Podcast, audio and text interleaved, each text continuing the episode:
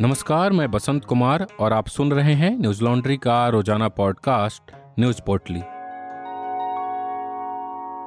आज है 21 मार्च और दिन है सोमवार। आम आदमी पार्टी ने पंजाब से पाँच राज्यसभा उम्मीदवारों की घोषणा कर दी है। इसमें आप नेता राघव चड्डा, पूर्व क्रिकेटर हरभजन सिंह, आईआईटी के professor Sandeep Pathak, lovely professional university के चांसलर अशोक कुमार मित्तल और उद्योगपति संजीव अरोरा हैं। राघव चड्डा दिल्ली के नारायणा से आपके विधायक हैं। ये पंजाब चुनाव में सह प्रभारी थे। वहीं डॉक्टर संदीप पाठक आईआईटी दिल्ली में प्रोफेसर हैं। पाठक अरविंद केजरीवाल के करीबी माने जाते हैं। एनबीटी की खबर के मुताबिक कैम्ब्रिज यूनिवर्सिटी से पीएचडी करने वाले पाठक अरविंद केजरीवाल की टीम में बैकरूम बॉय माने जाते हैं। इन्होंने पंजाब में आपकी जीत में बड़ी भूमिका निभाई थी।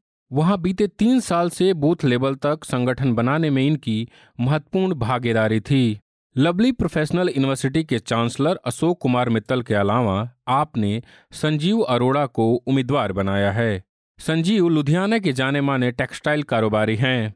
पंजाब में 9 अप्रैल को पाँच राज्यसभा सीट खाली होने वाली है, जिसके लिए आज नामांकन किया गया। अपना नामांकन करने के बाद हरभजन सिंह ने कहा मैं संसद में पंजाब और खेल से जुड़े मुद्दे उठाता रहूँगा। मेरा मेन मोटिव है कि देश में स्पोर्ट्स प्रमोट हो, भारत ओलंपिक में दो नहीं, दो सौ मेडल लेकर आएगा। अभी राज्यसभा में आपके तीन सांसद, संजय सिंह, सुशील गुप्ता और एनडी गुप्ता हैं। पंजाब में पाँचों सीटें जीतने की पूरी संभावना है। ऐसे में आने वाले समय में राज्यसभा में आपके आठ सदस्य होंगे। पाँचों सीटों के लिए इकतीस मार्च को चुनाव होने वाला है। एन वीरेंद्र सिंह ने आज एक बार फिर मणिपुर के मुख्यमंत्री पद की शपथ ली। सिंह के साथ नेमचा किपगेन वाई खेमचंद सिंह, थोंगम विश्वजीत सिंह, अवंगबो न्यूमाई और गोविंद दास कैथोजम ने बतौर कैबिनेट मंत्री के रूप में शपथ ली है। मीडिया रिपोर्ट्स के मुताबिक रविवार को इम्फाल में भाजपा विधायक दल की बैठक में एन वीरेंद्र सिंह को सर्वसम्मति से विधायक दल का नेता चुना गया। विधायक दल की बैठक में केंद्रीय पर्यवेक्षक के तौर पर केंद्रीय वित्त मंत्री निर्मला सीतारमण और केंद्रीय विधि एवं न्याय मंत्री किरण रिजिजू भी शामिल थे। आपको बता दें कि हाल ही में हुए मणिपुर चुनाव में भाजपा ने कुल 60 विधानसभा सीटों में से 32 सीटें हासिल की थी। यह ऐतिहासिक है क्योंकि यह पहली बार है जब भाजपा ने अपने दम पर बहुमत के साथ मणिपुर में सबसे बड़ी पार्टी के रूप में जीत अपने नाम की है। साल 2017 में कांग्रेस 27 सीटों के साथ सबसे बड़ी पार्टी बनकर उभरी थी, लेकिन इस बार कांग्रेस पार्टी केवल पाँच सीटों पर सिमट गई। पिछली बार भाजपा दूसरे स्थान पर रही थी, लेकिन उसने कांग्रेस के चुने हुए सदस्यों को अपने पाले में मिलाकर सरकार बना ली थी और एन वीरेंद्र सिंह राज्य के मुख्यमंत्री बन गए थे। हाल ही में हुए पाँच राज्यों के चुनाव में भाजपा को चार राज्यों में पूर्ण बहुमत हासिल हुआ है। नतीजे 10 मार्च को आए, लेकिन अब तक सिर्फ़ मणिपुर में ही भाजपा ने सरकार का गठन किया है। ऐसी संभावना जताई जा रही है कि जल्द ही उत्तर प्रदेश में भी सरकार का गठन होगा। वहीं उत्तराखंड के मुख्यमंत्री पुष्कर सिंह धामी के चुनाव हारने के बाद भाजपा असमंजस की स्थिति में है। हालाँकि मीडिया रिपोर्ट्स की माने तो सिंह ही उत्तराखंड के अगले मुख्यमंत्री होंगे। कर्नाटक हिजाब विवाद में एक नया मोड़ ले लिया है। कर्नाटक में प्री यूनिवर्सिटी सेकंड के सैकड़ों छात्र छात्राएँ जिन्होंने शिक्षण संस्थानों में हिजाब पहनने के विवाद पर एग्ज़ाम का बहिष्कार किया था उन्हें प्रैक्टिकल एग्ज़ाम में बैठने का दूसरा मौका नहीं दिया जाएगा। कर्नाटक में कक्षा बारहवीं को प्री यूनिवर्सिटी सेकंड कहा जाता है। दरअसल विरोध में कुछ छात्रों ने प्रैक्टिकल का एग्ज़ाम नहीं दिया था। मीडिया रिपोर्ट्स के मुताबिक कर्नाटक में सेकंड पीयूसी परीक्षा 100 अंकों की होती है, जिसमें प्रैक्टिकल के 30 और थ्योरी के 70 अंक होते हैं। जो छात्र प्रैक्टिकल में शामिल नहीं हो पाए, उनका 30 अंक तक का नुकसान हो सकता है। मनी कंट्रोल वेबसाइट के मुताबिक इस मामले पर कर्नाटक के प्राथमिक और माध्यमिक शिक्षा मंत्री वीसी नागेश ने कहा, हम संभावना पर विचार भी कैसे कर सकते हैं? अगर हम उन छात्रों को अनुमति देते हैं जिन्होंने प्रैक्टिकल का बहिष्कार किया था, क्योंकि उन्हें हाईकोर्ट की तरफ़ से जारी अंतरिम आदेश के बावजूद परीक्षा में हिजाब पहनने की अनुमति नहीं थी तो एक और छात्र किसी दूसरे कारण का हवाला देते हुए आएगा और दूसरे मौकों की मांग करेगा। यह असंभव है। वहीं उडीपी से भाजपा के विधायक के रघुपति भट्ट ने सरकार से मुस्लिम छात्राओं को बिना हिजाब पहने परीक्षा देने का दूसरा मौका देने का आग्रह किया है। इस तथ्य का हवाला देते हुए जब वे हिरासत में थे तो कई ने परीक्षा नहीं दी थी। आपको बता दें कि बीते दिनों कर्नाटक में हिजाब को लेकर भारी हंगामा हुआ था, जिसके बाद कुछ छात्र इस विवाद को लेकर हाईकोर्ट पहुँच गए थे। इस पर अपना फैसला सुनाते हुए कर्नाटक हाईकोर्ट ने कहा था कि स्कूल में छात्राएँ स्कूल की यूनिफॉर्म पहनने से इनकार नहीं कर सकती। इस्लाम में हिजाब पहनना अनिवार्य नहीं है। यूक्रेन के खारक्यू में रूसी हमले के दौरान जान गंवाने वाले एमबीबीएस छात्र नवीन का पार्थिव शरीर सोमवार को बेंगलुरु पहुँचा।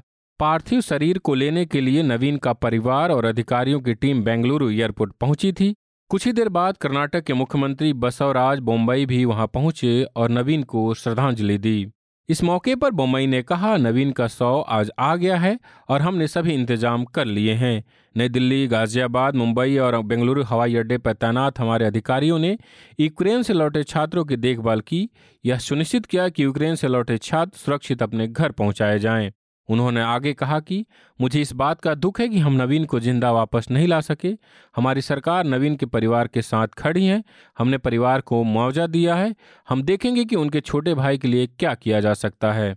नवीन का सौ भारत लाने के लिए सीएम ने एक पत्र के ज़रिए प्रधानमंत्री नरेंद्र मोदी को धन्यवाद भी कहा है।